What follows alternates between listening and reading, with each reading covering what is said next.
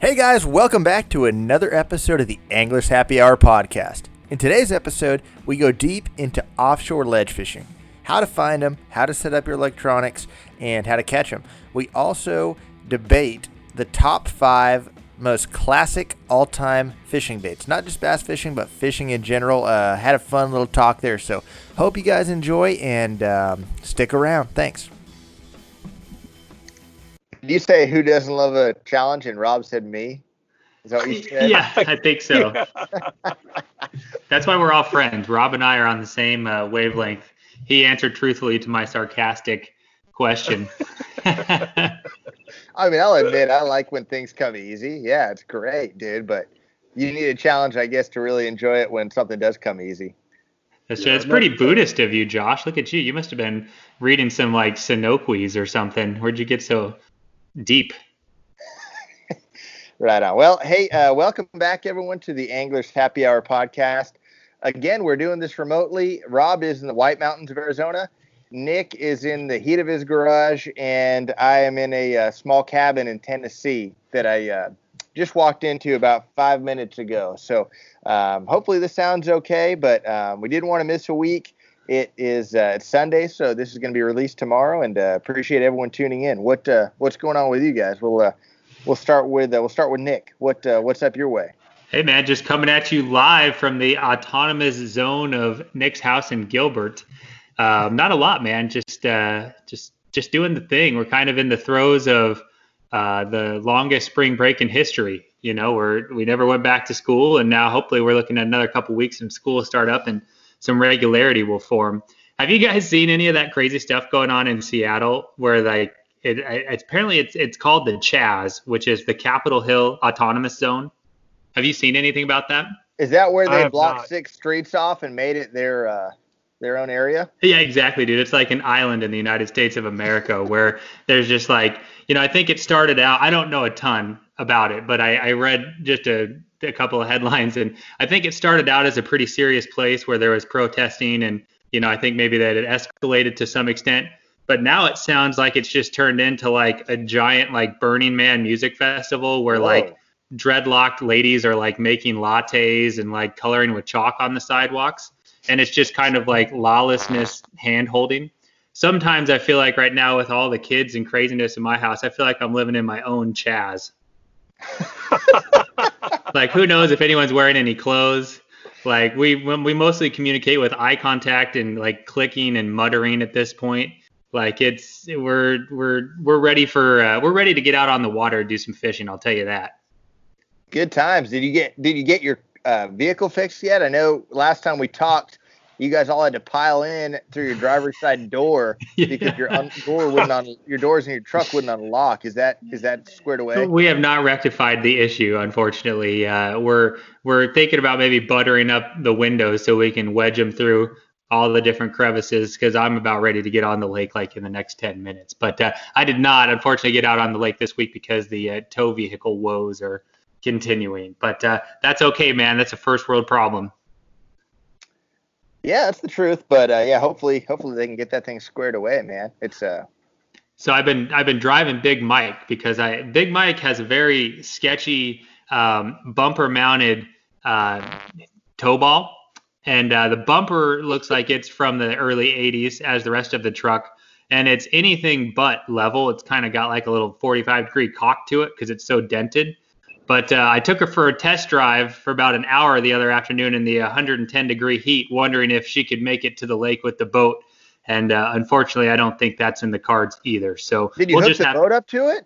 No, but I wanted oh. I, I wanted to at least see if how bad it was going to perform in the 110 degree heat without 4,000 pounds behind it, and uh, it performed poorly enough that I, I don't think I don't think my will has been updated recently enough to try that. So so another uh-huh. week lost.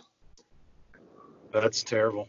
But it was funny, dude. I took it on a, a run to uh, one of my uh, rental properties. I've got a mobile home that uh, I'm, I'm, cleaning up to get ready to sell, and my neighbor is he's just difficult, man. Since I've owned that place, he's he's got the victim mentality. You know what I mean? Where like everything is happening to him and in spite of him, and he's just you know he's a challenging guy. So I show up and he's got this just bastardized utility trailer that I think he built with like a butter knife and some some masking tape.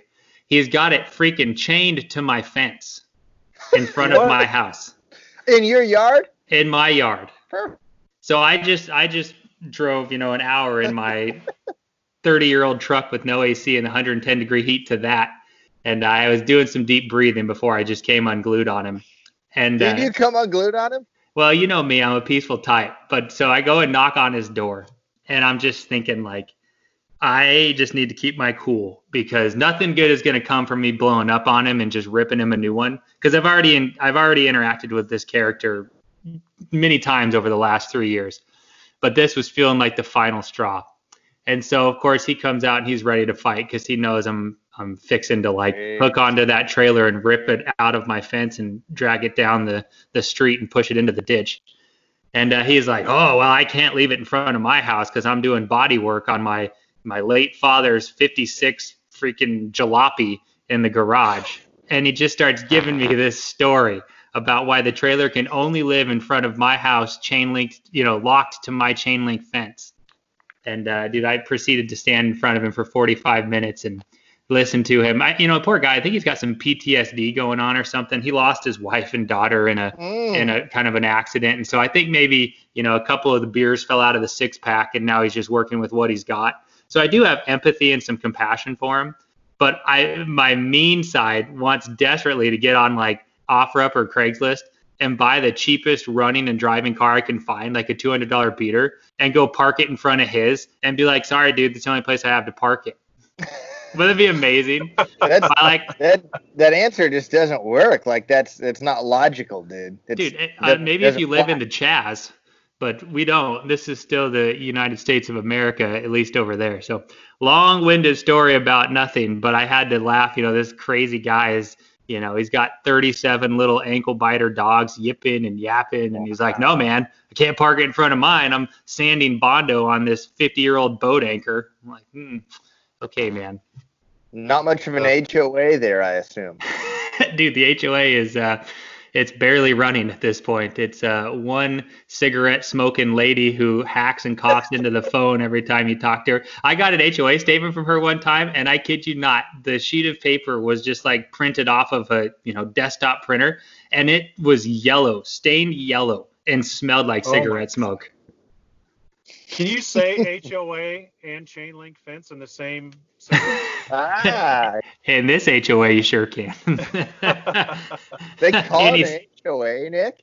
It is, yeah. do Have one? That's amazing. Well, because you know it's it's a mobile home park, but it's not one of the ones you know we actually own the land in there, so it's still you know it's kind of like park in the sense of maybe you know one enclosed area surrounded with other you know properties like that. And you know it's actually a really nice little home. There is some stuff in there that's rough, and when I bought this one, it was pretty rough, but we fixed it up and made it a nice, respectable place. But this old cat next door is just man. I, he's about to get a Suzuki Esteem chain linked to his fence and be like, "Sorry, bro, it doesn't run. Don't know what to tell you." That's Ridiculous. So, Rob- posted. Yeah, I will. Yeah, I'll, more to be revealed with Mr. Wada. His last name's Wada. Wada Wada Bing. So, Rob, what's up with you, man? You're over there in the uh, chilly pines of northern Arizona. Dude, I have nothing that compares to that. But I'm it's 81 degrees up here, which seems warm anywhere else, but here it's pretty nice. Um, the wind is blowing so hard, my truck is moving as we speak. It's like rocking back and forth. Wow. Um, Good day to be on I the just- water. Well, I just completed a just finished up a guide trip on a lake that I've been on one other time before, which is not a great recipe for guiding, obviously. Fake it till you make it, brother. Yeah. Oh, I've been on this all the time. What are you talking about? it was uh, some it was parents of a friend of mine and he just wanted me to see if I could get him on some fish in this area and uh, I launched my boat at 4:30 this morning literally tied up to the dock I cast up to the ramp that I just launched on and caught two really nice smallmouth on a spinnerbait nice. still dark out Jeez. we ended up catching one walleye and one little smallmouth I just, So that's it a kiss was- of death. it is, man. It's terrible. But so I've I've been up here since Friday. I came up Friday. We fished. Uh, actually, we went mountain biking first. Me and a buddy of mine that lives up here or vacation has a vacation home up here. Um, we went mountain biking, fished in the evening on Friday, got up early Saturday morning and fished, mountain biked in the afternoon, and then fished this morning, and then I'm on my on my way home. So it's uh, believe it or not, I'm pretty tired. It's hard to sleep up at this elevation. I think we're at I don't know seven thousand feet. So That affects Just, uh, your sleep? Oh, mine big time. Wait till you Really? get home, Josh. Yep. I guess that's just old guy talk. But yeah, it just affects my breathing, so I have a hard time sleeping. So If my wife hears this podcast and hears you complain about not being able to sleep in the high elevation, she's going to murder you with the blunt end of a hammer. well, all right, that'll be interesting. totally. Rob's like, dude, I've been through that. I've been through having kids and stuff. He's got he's got no uh, Yeah. sympathy for us I at have all, no dude. sympathy. Like I- whatever. I'd take my He did. He take did one. He did one. All right, whatever. So That's Rob, what uh, what lake was it, dude? Was it? Uh, Shol- Show Low Lake. It's right in town up here in Show Low. Um, so when we fished it Friday, uh, my buddy caught an absolute toad smallmouth. Like How nice, dude. How big? it, probably three and a half. I mean, that's Nice. for a little lake up in the mountains. That's pretty good, I think. And the fish are so fat. Um, we saw a bunch of these big tadpoles, like Oh. literally. I shouldn't say a bunch. We saw a couple of them, but they were, I don't know, the size of a hot dog and the length of a, they're the size of like a half of a Snickers. You know what I mean? And so they're big, and they must be like bullfrog tadpoles or something. And I'm assuming these smallmouth are getting absolutely fat on those things. No kidding, dude. A tadpole pattern. I love it. Yeah, but I, I forgot all my tadpole baits at home. So Dude, you just Carolina rig a bar S hot dog. It's pretty straightforward. I guess. I guess. So, That's, That's cool. cool. That my my tadpole colored poppers and crankbaits, I left them at home.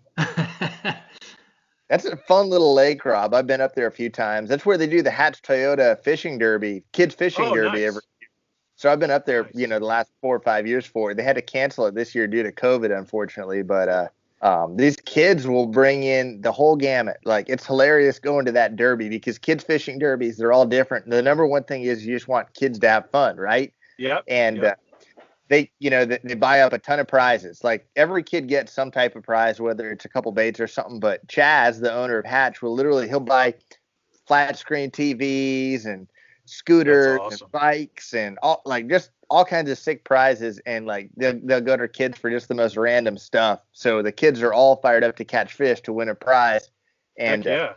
bring pike catfish trout bass um and it uh there's always a couple dudes that like you know you got kids fishing off the shore with mealworms and then uh, any kids invited. So there's a couple of the dudes from the bass club up there that bring their boat and you know take their kids out, take their kids or grandkids out, and demolish the competition every year. They kids are walking up with a four inch bluegill they cut off the bank and they roll up in their glittery bass boat and uh, unload the live well, unload all these bass out of the live well, and just just Spray that poor little kid with the four inch bluegill with the water coming out of it.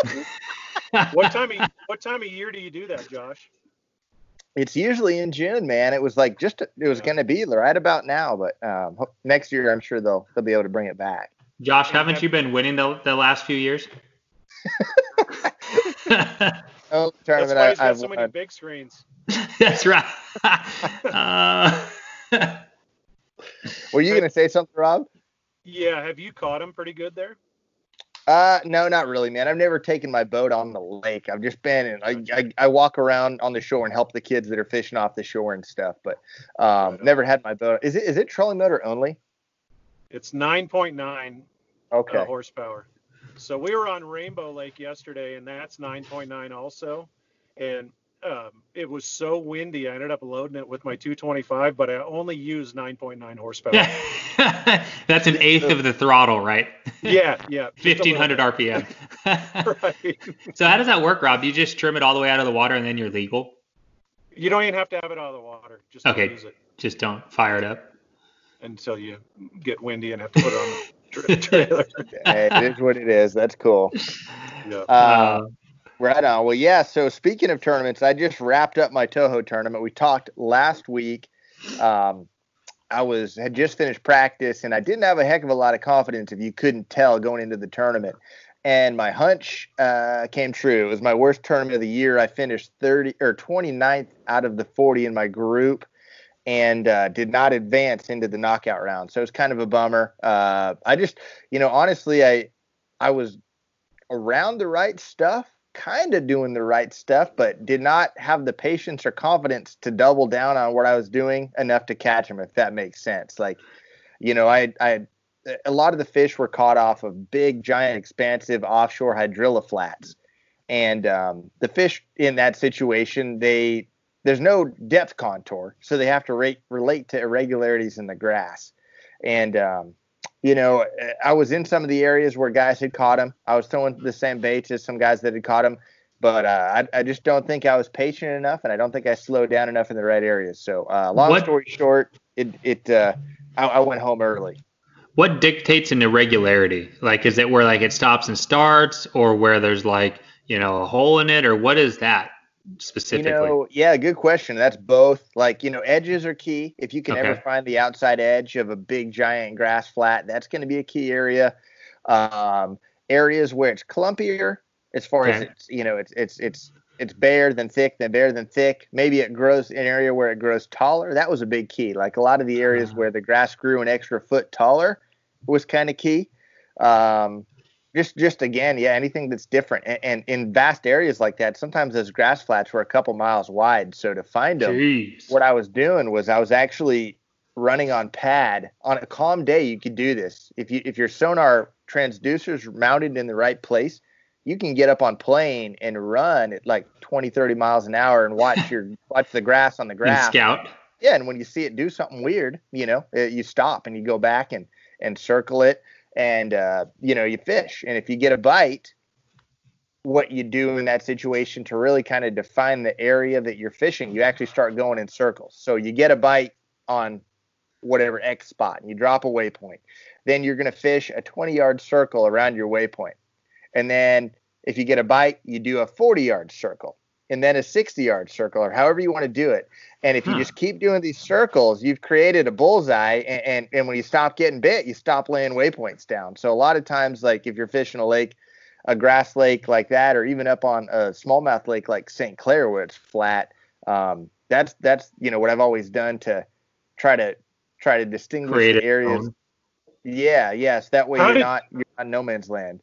How did you come up with that, Josh? And I mean, is that something a lot of guys do, or I mean, that's I was told that.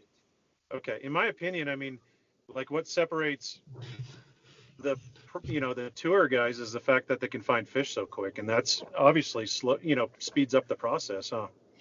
Yeah, yeah. I mean, you got to get a bite first, right? So that's the key: yeah. is you get a bite, and then you you you know you need to know Back what to do. What, you know whether was it a fluke or or is this a really good area? So yeah i think i got that from james elam my travel buddy the first time we went to st clair you know? So wow. yeah he, will be real stoked that i gave away his little uh, tip on air hey we gave him like a three minute cameo last episode so he's we're more than square with him. Yeah. That is totally yeah. worth his juice. He had a good he had a good tournament huh he made the cut, so I was stoked for that, man. He was he was happy and uh, kind of again doing the same thing. But after the tournament, we sit there and talk, and it's like, dang, you know, you, you do really similar things, but it's you know he he was smart enough to to dial it in just a little bit better. So one other crazy thing from the tournament, and I don't want to talk tournament talk all, all episode, but uh, Jordan Lee, um, he he, wow. so we talked about the format format of the tournament, but the day so the second to last day of the tournament. He's doing great, but um, he's got big fish of the day in 814, and it's going to win him 50 grand for a big fish of the day. And with like 15 minutes of fishing left, Michael Neal catches an 815 and oh. takes. oh. So Jordan, I felt terrible, and he he had to have been so bummed, just like the air sucked right out of him. Well, the next day he goes out and catches big fish of the of the day and wins the tournament, won 200 grand. So, oh, uh, poor guy. Mike, Michael Neal said, "I don't feel so bad now." Yeah. wow. There's a there's like three guys in the sport. I mean, Wheeler and him and who am I thinking else? I mean, Nick just, McMurray. Un- Maybe Edwin. Yeah. Maybe Edwin. Yeah, just untouchable, dude. Like it's unreal what they what unhuman how how well they're fishing. Yeah, when you look at the competition they're fishing against, to be that dominant against those guys, that's the crazy yep. thing. Like every one of those guys is is A really stick. really good, man. They they've all won lots of tournaments, and Yep. uh, and and you basically beat each other up and take each other's money. That's what we've been doing for the last several years. You know what I mean? Like you feel great one week and you have a great tournament, and the next week you feel like you just lost a, a nasty fight. You know, and Yep. uh, those dudes just don't ever lose. The, don't ever lose. It's crazy. Uh, but yeah, so, so now we're rolling into a totally different deal. Like I, I packed up my stuff out of Florida and I spent an entire day working on tackle, and I'm sitting here at Lake Pickwick. Uh, my next tournament's on Lake Chickamauga, and it's going to be a ledge fishing tournament. I can't get on the water for another four days, so uh, we just drove over here. I'm with James and Roy Hawk, and uh, we're chilling at Pickwick for the week, just doing some fishing out here to get in the mood. But uh, it's summer ledge fishing time, and the fish are moving off deep. Have you uh, have you been in ledge fishing mode, deep fishing mode, Rob? Yeah, definitely. We've it's full blown summer mode here.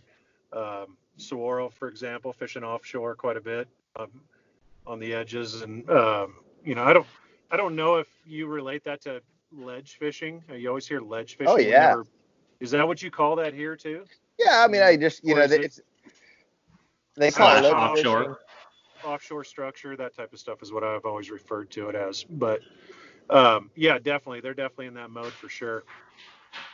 That's cool. Uh, it seems like summertime is is one of those times of year where it can be really consistent once you kind of find what depth those fish are holding at. It's not they're not moving a ton. Like they get out to their summer stuff and that they're just there, right? And um, you know things will change over a couple months, but and, and the schools will get more beat up and schools will form in different places, but the fish kind of get to where they're going and that's where they're at for the summer. Yeah, for sure. And you can get, uh, you can load the boat if you land on them right. You can load the boat in the morning, or you know, at some point at point in time throughout the day. I mean, there's going to be key times, but Yeah. that's some of the best fishing to me when you can sit on one spot and hammer them. So Yeah. so out here in the West, you know, like Rob was kind of differentiating how we label it, but talking about here when when the summer bites on and it's offshore, um, is it just a matter of finding that range of sweet spot and depth and then just covering water, Rob and Josh, or is it more a matter of like again those differentiating, you know, parts of the lake in that depth range? Like how do you unpackage that? It's a good question, man. It, it does vary, of course, from place to place, but um, a lot of times you will find there's a dominant depth, you know, and, and, and summertime Like to me, 15 to 25 ish yeah, exactly what I was gonna say, man. You get into that into the summer mode, and it almost doesn't matter where in the country you are. If if it's got some some offshore water and it's not a, a, a freak shallow lake like a Florida lake or something like that, yeah, that 15 to 25 is a great depth to be looking. And uh, and there's just little keys, like little things that you want to look for. To me, once you get into the summertime, uh, the fish are out there because it's cooler water, there's current, and there are baits out there, right? I mean, that's Okay. the whole reason the fish are there. Um, up in the shallow water, there's less oxygen. The water gets kind of hot and stagnant in the backs of the creeks. So if, Mhm. it, if you got water coming into a creek, it's different. But Different. if it's just a normal cove or a creek, the fish they want to get out there close to the current. So uh, you know, stuff that touches the main lake is is what what I like to look for. Points, Okay. humps, uh, you know, ledges, ridges, stuff like that. But it's got to be close to the lake. Are, are you in agreement, Rob? Yeah, 100% close to the river channel, close close to uh, channel swings, that type of stuff. And um, I guess I Bottom- fish the same. la- I fish the same lakes over and over and over, and try to chase the same fish every year. So I'm not as um, tuned up on how to find them as Josh is with the new electronics, you know. But I mean, a lot of you guys will just spend hours and hours idling until you until you find them, right, Josh? Yeah, Here, here's a funny story from yesterday, and and and we I think we talked about it maybe last podcast where sometimes you have to fish to find them if uh if it's like under 15 feet because you graph over them you could scare them or whatever. Okay. But a lot. But what's hilarious was uh, yesterday was my first day at Pickwick, And um, I got on the water at like 8 a.m. and I just started to graph. You know, it's going to be no surprise in June, any of these Tennessee River lakes, like a huge percentage of the fish are out there on the main lake, main river. And uh, I graphed for two hours before even pulling a rod out. Just I wanted to go out and find four or five schools. That way uh, I could just cycle through them after I uh, was was in fishing mode. But I was on the water for two hours, never made a cast, and went back to the first school I found and caught one on the first cast. wow. Nice. Did your homework? Just, you, yeah, and, and what you know when you're when you're doing that and you're looking around, the the more you watch your electronics, the more you get comfortable with your electronics. There, you'll see stuff where you're just like you're almost positive it's just going to be lights out when you uh, when you start to fish. You know, and and if you graph for two hours like that um, you it gives you the luxury of not uh, I'm trying to figure out the right way to say it of not stopping on something where in your head you're like ah maybe marginal water fish. yeah mm-hmm. like ah you know if you're so excited to fish and you get on the water in the summertime and and you stop on the first thing that you think might be fish or might be a good spot it might be good but chances are you're going to waste time and then the uh-huh. next you get back on the motor and you look, oh, I can't tell. It looks like a couple fish down there next to that stump, and you go up and fish, and you don't catch them. And next thing you know, you burned up three hours. And the dude that was idling for two hours straight, or however long, I'm not it's saying that's what you have to do, but it's it's Uh-huh. a way to look at it, right? The dude has seen 30 maybe places, but he's seen three places that there was definitely a big school, and uh, he's he's already got a limit in the boat, you know. So, and on the graph, dude, does that look like? Are you seeing bait and fish? Are you just seeing like hooks positioning themselves next to structure, just any and everything? Like you said, you just kind of get comfortable with your electronics, or what about that? Yeah, so when you're idling, the fish the fish on your 2D sonar are going to look like hooks. You know, you see you you you see uh whatever you buy a, a fish finder and on the box you see on, on the image they're all hooks. They're like Like kind know, of fingernail look looking like things. hooks, right? Yeah, Mhm. exactly. Uh, my dad would cringe. He hates fingernails. Clippings, Uh, yeah. Clippings, but that's what they are, right? biggest fear in the world. That's exactly what they look like. Uh, and, and but see, they only look like that when the boat's moving. So if you're new to electronics, when you're sitting still, a fish on your sonar is going to be more of a straight line. It's going to stay in that screen longer, stay on your under your transducer longer. If your boat's moving, it's going to be more of a hook. Um, and then, but what I like to do, and this is again, if you've got the electronics to do it, and you can do this with one graph. You don't need multiple graphs for this, but I like to run two two dimensional sonar, like we're talking about, Mhm. with your down view, clear view, down scan, whatever your company is. I use Garmin, so they call it clear view. But I like to run them side by side. So they're both looking down, but you got both to reference off of. So sometimes you'll see something that looks like something on one, but it's really obvious what it is on the other, and vice versa. I find the 2D picks up small objects better, but using that down scan or clear view, which is more like what looks like an actual painted picture, you can really pick things out in more detail. So I like to run them side by side. Yeah, interesting.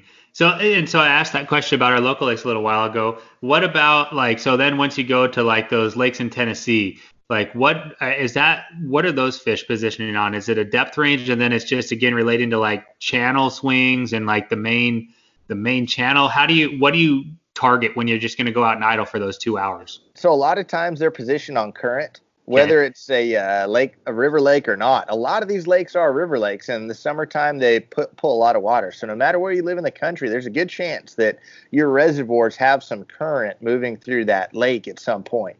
And um, that current's the biggest thing, man. It positions positions the fish more than anything, and Okay. and it's it's really you know simple, man. They just they like to be sit in a place where it's easy for them to live, you know, where they don't have to swim in too much current, but also a place where the current's The bringing them coming food. to them. Mhm. Exactly. So they like to get, you know, a lot of times they'll position on the front or the back side of a hump or a shoal. And when they're on the front side, they're they're they're on the front, but there's still something that they're kind of hiding behind. But that's the that's where the real Right. conveyor belt of food is coming on the front side of whatever that that structure is. And, and sometimes it's wind too. We talked about wind current before on this Hmm. podcast, but um, even if there's not a, a, dam, a lock and dam generating power, um, sometimes it's just wind. The wind's blowing 10 miles an hour in a certain direction for a couple hours. Then a big body of water, that water's moving, and the fish are going to position uh, somewhere where the wind brings them Mhm, food. mhm. Nice, You man. see Is- that- Oh, go ahead, Nick. I was just going to say to finish that thought. So is Pickwick kind of landing in that 15 to 25 foot range too? Is that kind of that universal depth range again? Totally, man. Yeah, a lot of these fish are in 20 to 25 out here. So, Cool. uh, and they seem to bite better in current. You guys see, like even at our lakes at home, Saguaro, the big fish bite so much better in the current. You guys agree? Mhm. Absolutely. Yeah, definitely, definitely.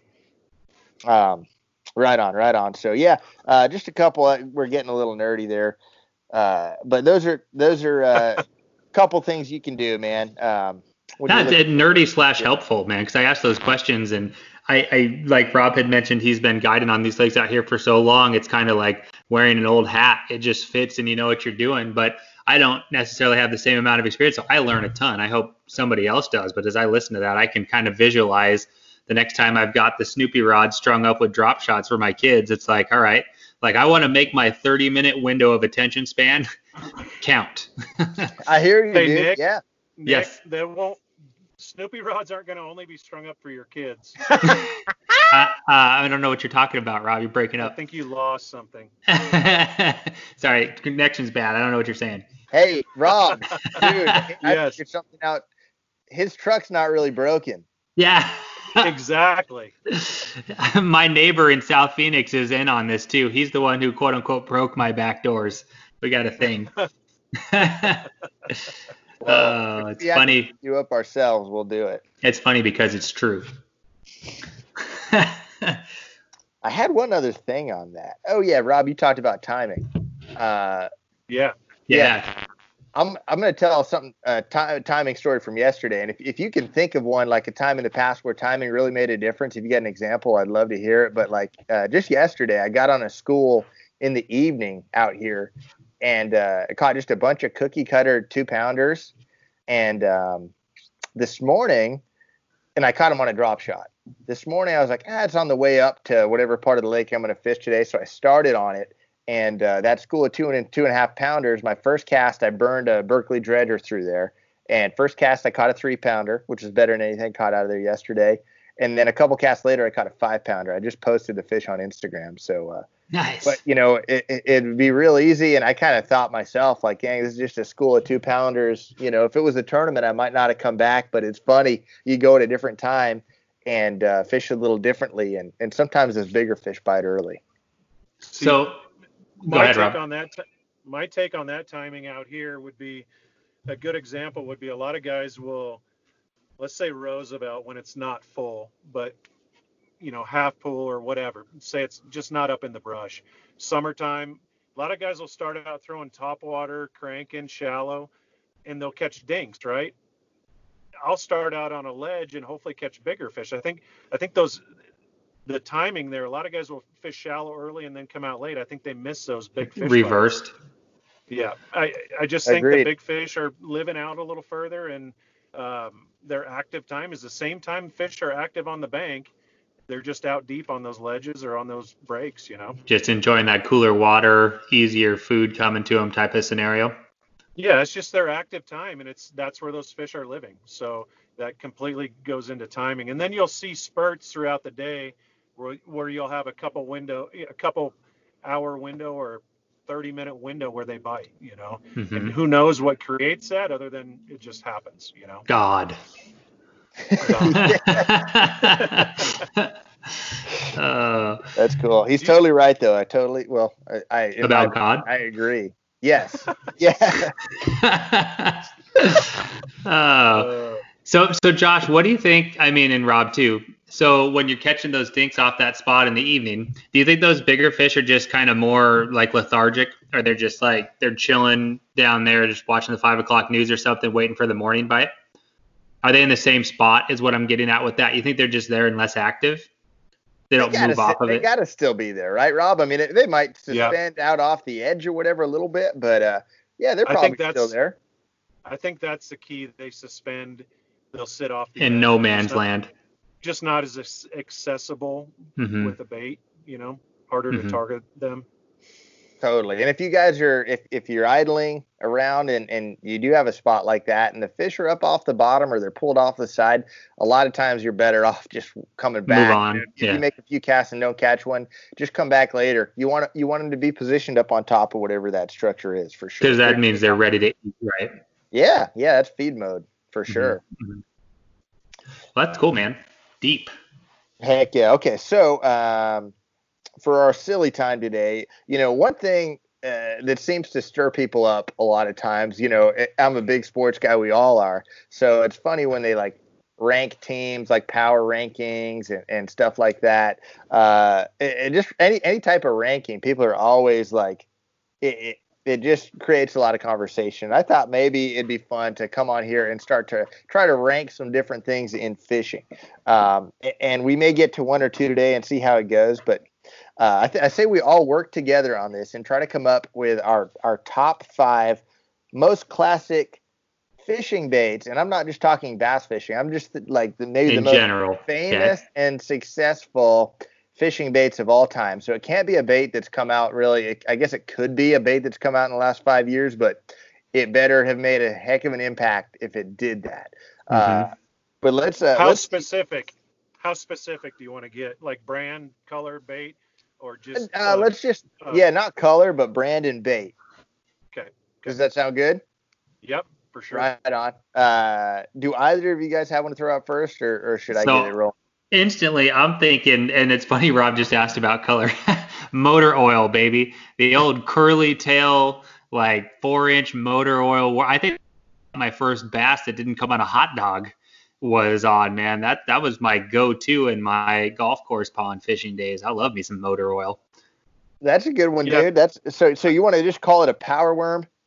Yeah, Also to let's- give my Berkley plug, but Yeah, let's seriously, get that, uh, yeah. but it, it is. It is. A, how could it not be a power worm, right? So a curly-tailed power worm. dude and i would fish that like so raw the plastic would be all jacked up on the on the hook like just looking super dumb nothing ever would eat that with like a big old split shot in front of it throwing it out there and somehow catching fish that was like my confidence bait when i was rocking the bowl cut I think you could. I think you could kind of tell how old people are. You wouldn't have to just just ask ask them what the first plastic worm they threw was. no And you could kidding tell- that You could totally tell how old someone. Because for me, it would be like a. The first plastic worm would be a, a five or six inch curly tail purple worm, and the tail would either be chartreuse or pink, right? Tequila Yeah. sunrise or purple? Was tequila sunrise a thing back then, or was it just purple? Tequila. Come on, Josh. I'm old. Do you see that white in his beard Yeah. tequila Alright. hadn't been invented Dumb question. he was, still, like- he was still drinking you pirate's them in- rum you buy them in the bulk bin, and the purple ones were always sold out. Interesting. Right on. Yeah. Well, Purple I think is a yeah, damn not, fishy not to get color. Off subject.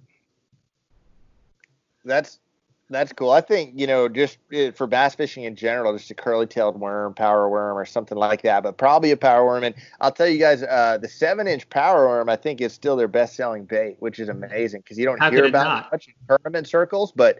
Uh, just about just all the WalMarts and Bass Pros across the world, you know what I mean? They're just someone goes out and buys a bag of uh, hooks, w- uh, weights, and worms and catches bass. You know, yeah Be, because people shy away from the 10 inch, they think it's too big, and but the general public probably likes that seven inch. What you think? Oh yeah, and see that's what I, ten inch is what I threw all last week, and I throw it probably way more often than the seven. But I agree, yeah, Yeah. that sounds intimidating, and uh, that seven inch definitely gets bit, and that little four inch that Nick's talking, that that thing gets bit too. Uh, all Yeah, right, if you want to I'm catch tiny fish it's a good way to go uh, okay, what do you we're got gonna get back to the other.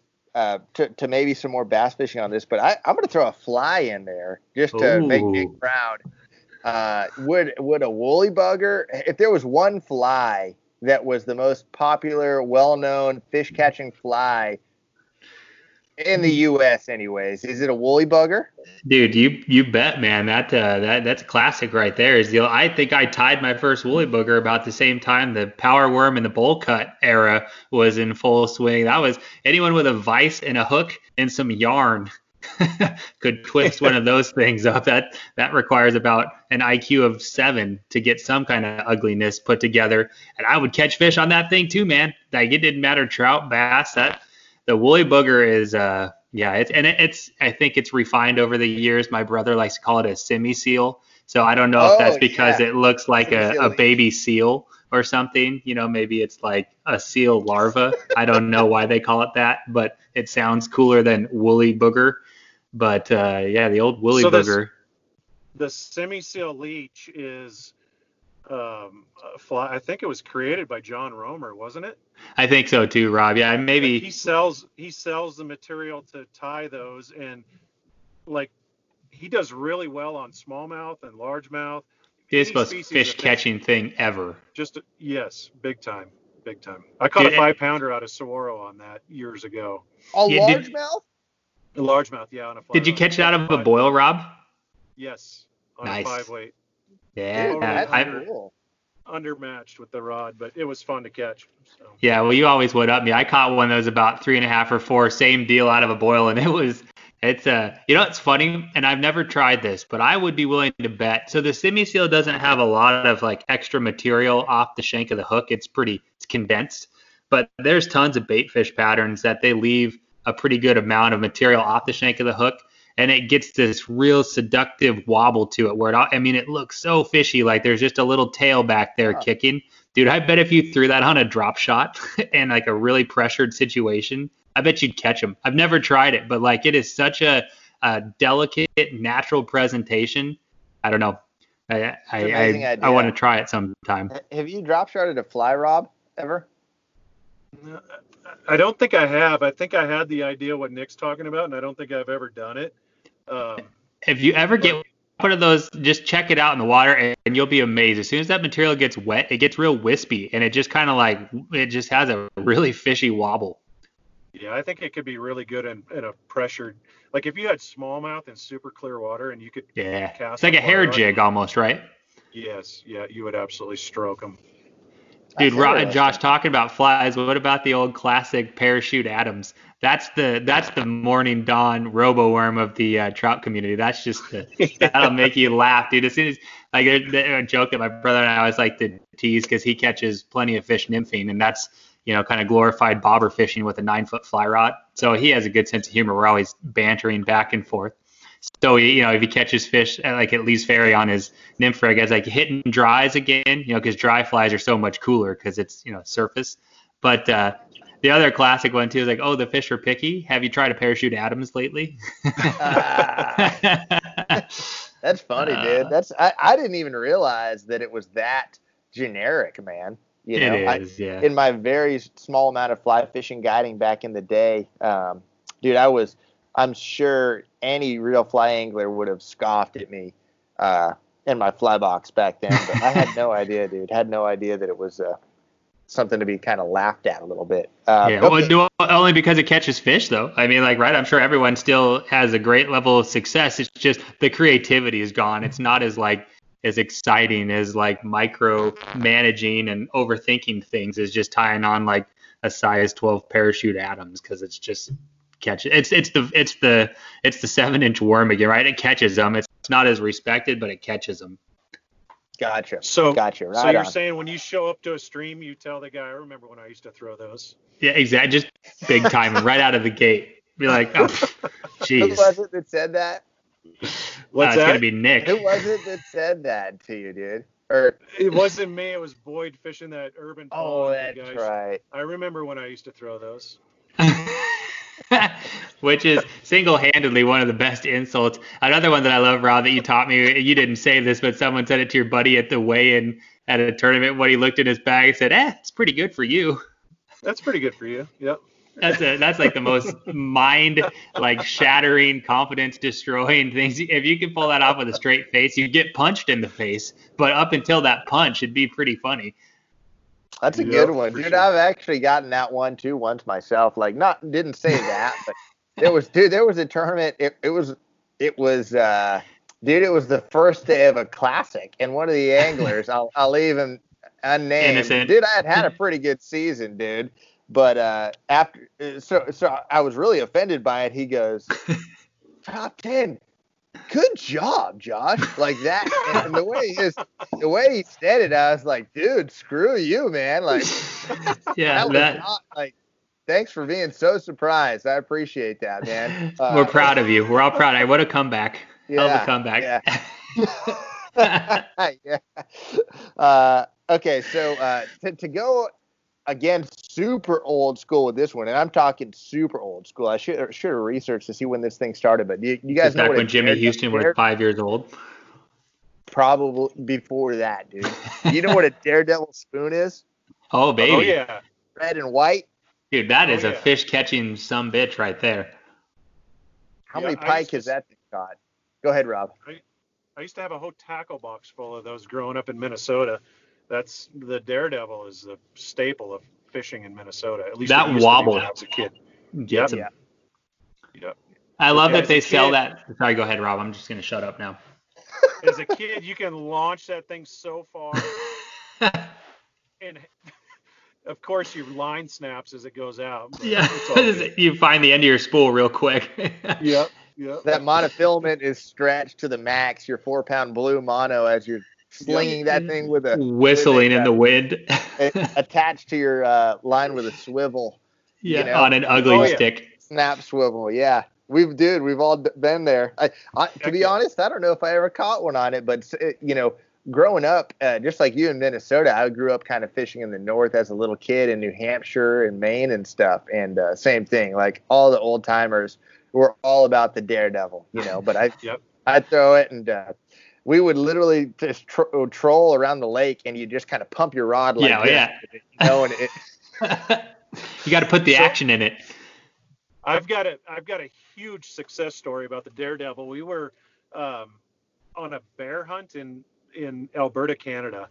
We're hunting archery bear over cookies, basically. We're hunting them over bait, and the bear hunting the bear hunting was completely below average. I would never do it again.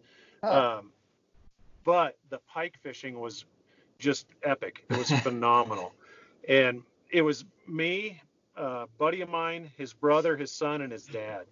And his dad was I don't know upper 60s, early 70s, and grew up in Iowa. Hardcore daredevil guy, and he would go out and fish those daredevils deeper and slower than anyone else. And he was catching the biggest uh, northern pike. It was unbelievable. like Monsters, 10, 20 right? pounders. Oh, like yeah, like 20 plusers, right? Big Holy ones. cow, dude! And my myself, I was out there having a just a heyday catching them on uh, Johnson silver minnows and a big orange jerk bait. And Yeah. I was excited because I could see all my strikes, right? But I'm catching like five to eight pounders and a bunch of them. But I mean, I was enjoying what I was doing, and he was catching way less, but absolute monsters on daredevils. So it was pretty cool. That's cool, dude. What uh Yep. what what about the bear hunt didn't you like? Like were you guys Oh, it- unsuccessful or just like what? No, we we all killed bears. I I shot a bear out of a tree stand at 14 yards, and my shot was the Whoa. longest shot in camp that week. No kidding. Um, yeah, my buddy had a bear come up his tree. Had to kick him in the snout to get him down. I don't want to shoot you in the head. Roll to your side. bear? the black bears? Black bears. Yeah, I ended up shooting a color phase bear, which was That's pretty cool. He was like a kind of a. Jeez. You can't he was kind that, of a man. kind of a reddish color brownish reddish color um, but they bait them so they're they buy cookies from a cookie factory they buy like seconds and they pile all these cookies up These are really cookies. yes yes and then all winter they trap beavers they take the trapped beavers they throw them in 55 gallon drums and they bolt the top like you've seen those the tops uh, it's like a ring and they they tighten it up and bolt Okay. the top on right and they get so rank when they pop that Ugh. top off they have to stand back because the lid will fly up in the air because it's so rank inside that barrel all the guides smell like rotten like dead beavers, Beavers. Yep. Yeah. And they hang the beavers from a tree. The bears will come in there and jump up and liter- literally swing their entire entire body weight from the beaver tail or whatever part of the beaver they can grab until it rips down and then they can eat it. Huh. Yeah, it's pretty it's pretty wild. It's just That's it's not- majestic. Yeah, it's not hunting to me. It's just it was a killing thing, but Right. you know, Yeah. whatever. We did it once. I'll never do it again. How was the bear to eat? That's the thing, dude. They don't even eat the bears. Like they don't eat them. Huh. Ah. And I understand it's one of those things they have to harvest them up there and they have to take them just to manage Population have control. yeah, they have so many bears, but whatever. It's just it wasn't it wasn't my type of Did deal. Boyd at least go- take the classic picture on the bearskin rug? Did you at least get that? Like, was he like know. a year old and doing that like in front of your fire or anything? I don't think so. I don't think ah. we have that, but yeah, I don't know. It's just it wasn't. It was cool. If I went to Canada again, I would not do that hunting. I would do the. I would go pike fishing or smallmouth fishing. God, Canada has so much awesome stuff to do besides that. Yeah, I don't blame you. The last thing, the last thing you want to hear as your client stepping in your boat is like, "Yeah, we fish in Canada all the time." yeah, that's when you're like, You here just- comes a two-star might as well review on go- Yelp. yeah, you're in Arizona, you're going to be very disappointed. That's hilarious. It's just Dude. easy fishing. Like we were, we went out to dinner for Boyd's birthday the other night, and the table next to us, there was this guy. He was in his 80s, and like he was so funny, dude. All he wanted to do was talk about bass fishing. We weren't even talking to him. We were just overhearing him, and he, the entire table want, wanted to talk about other stuff, and he wanted to talk about bass fishing. And then they started talking about fishing in Canada and how they caught a fish every other cast, and, and I just Mm. thought it was a.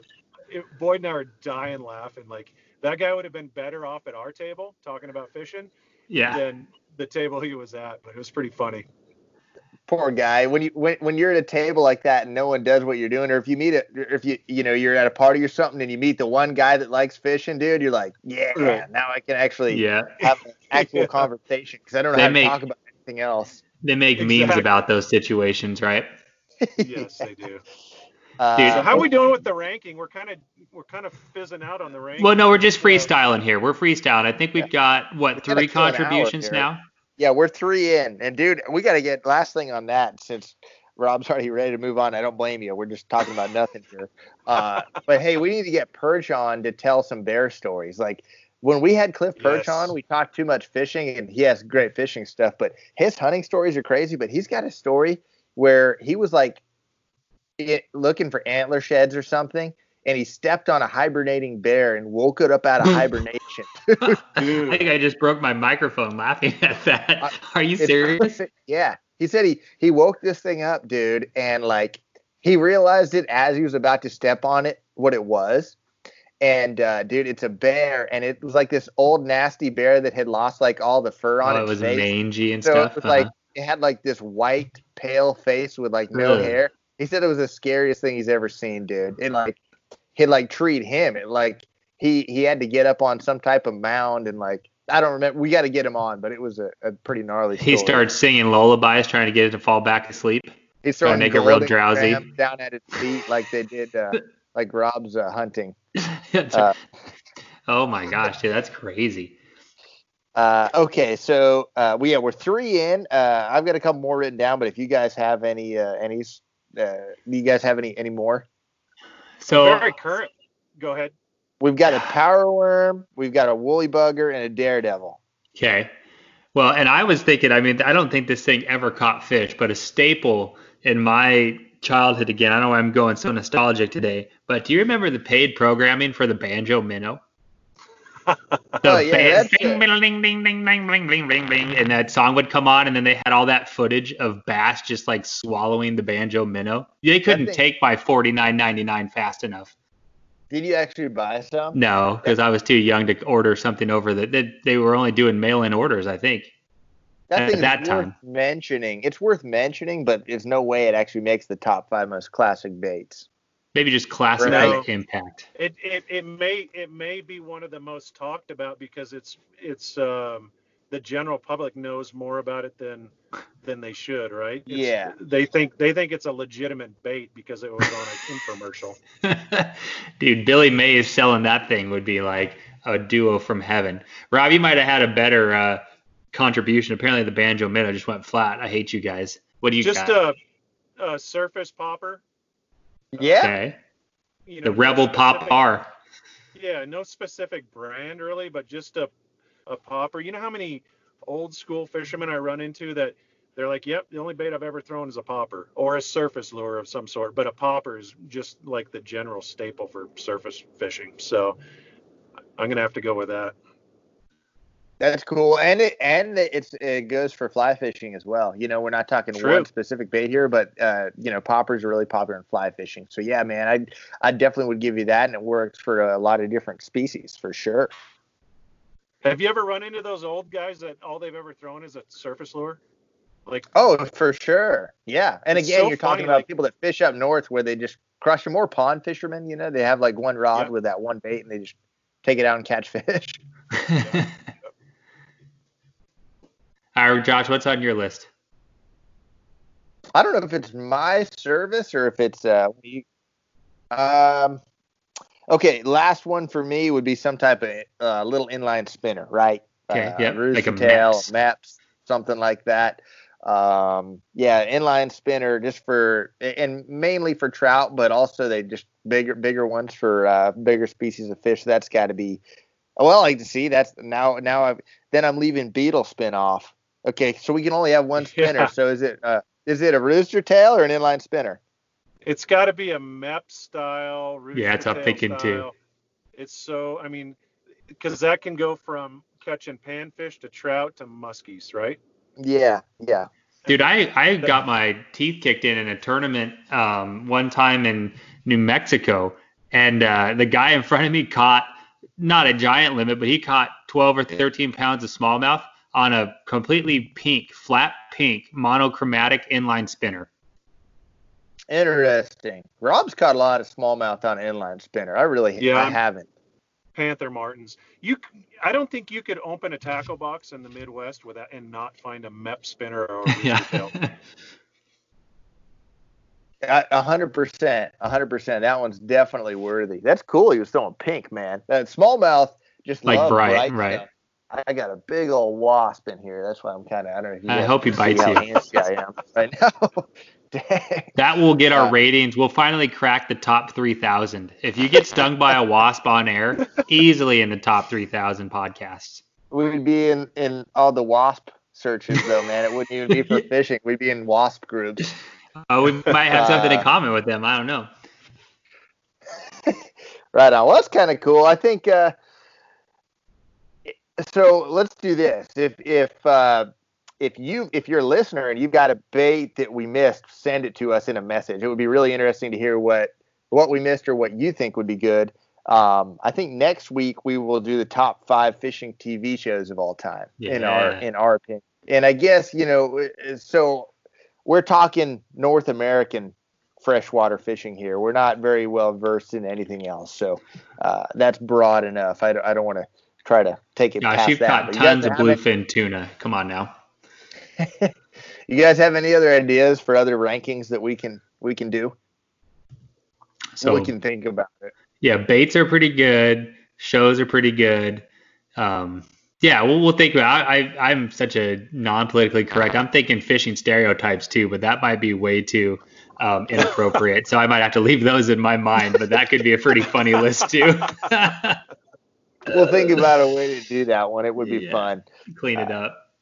Right on. Well, hey, uh, before we uh, shut this thing off, I did want to uh, talk about some sad news. I hate to talk about sad news, but we talked about uh, lightning strikes in our last episode. And as crazy as this is, the day after we published that episode, a really well known Italian angler, his name is Gianni Rizzo, uh, bass fisherman out of Italy, was struck and killed by lightning while he was fishing. So Insane. we really just want to say, uh, give our condolences to his family and friends. He, and he had a lot. I mean, a lot of friends, a lot of people love this guy, but uh, it's it's unbelievable that the day after we're talking about this, this guy is out fishing his favorite lake on his favorite spot, and, and lightning strikes his rod and kills him. It's uh, Wow. it's unreal. That's terrible. Yeah, absolutely. Like you said, man, condolences to his friends and family. That's a that's a that's just a tough, unspeakable thing. No doubt, no doubt. So, uh, anyways, uh, that uh, I think that's about all we've got. You guys have have anything else before uh, before we wrap this up? Just a big thanks to all the people listening, man. We uh we appreciate y'all. We're having a good time doing this still, and uh, anyone that is listening to us, we appreciate you. Thanks again for listening to the podcast, guys. We've got some great guests in the pipeline, so keep an eye out and we'll talk to you next week. Thank you.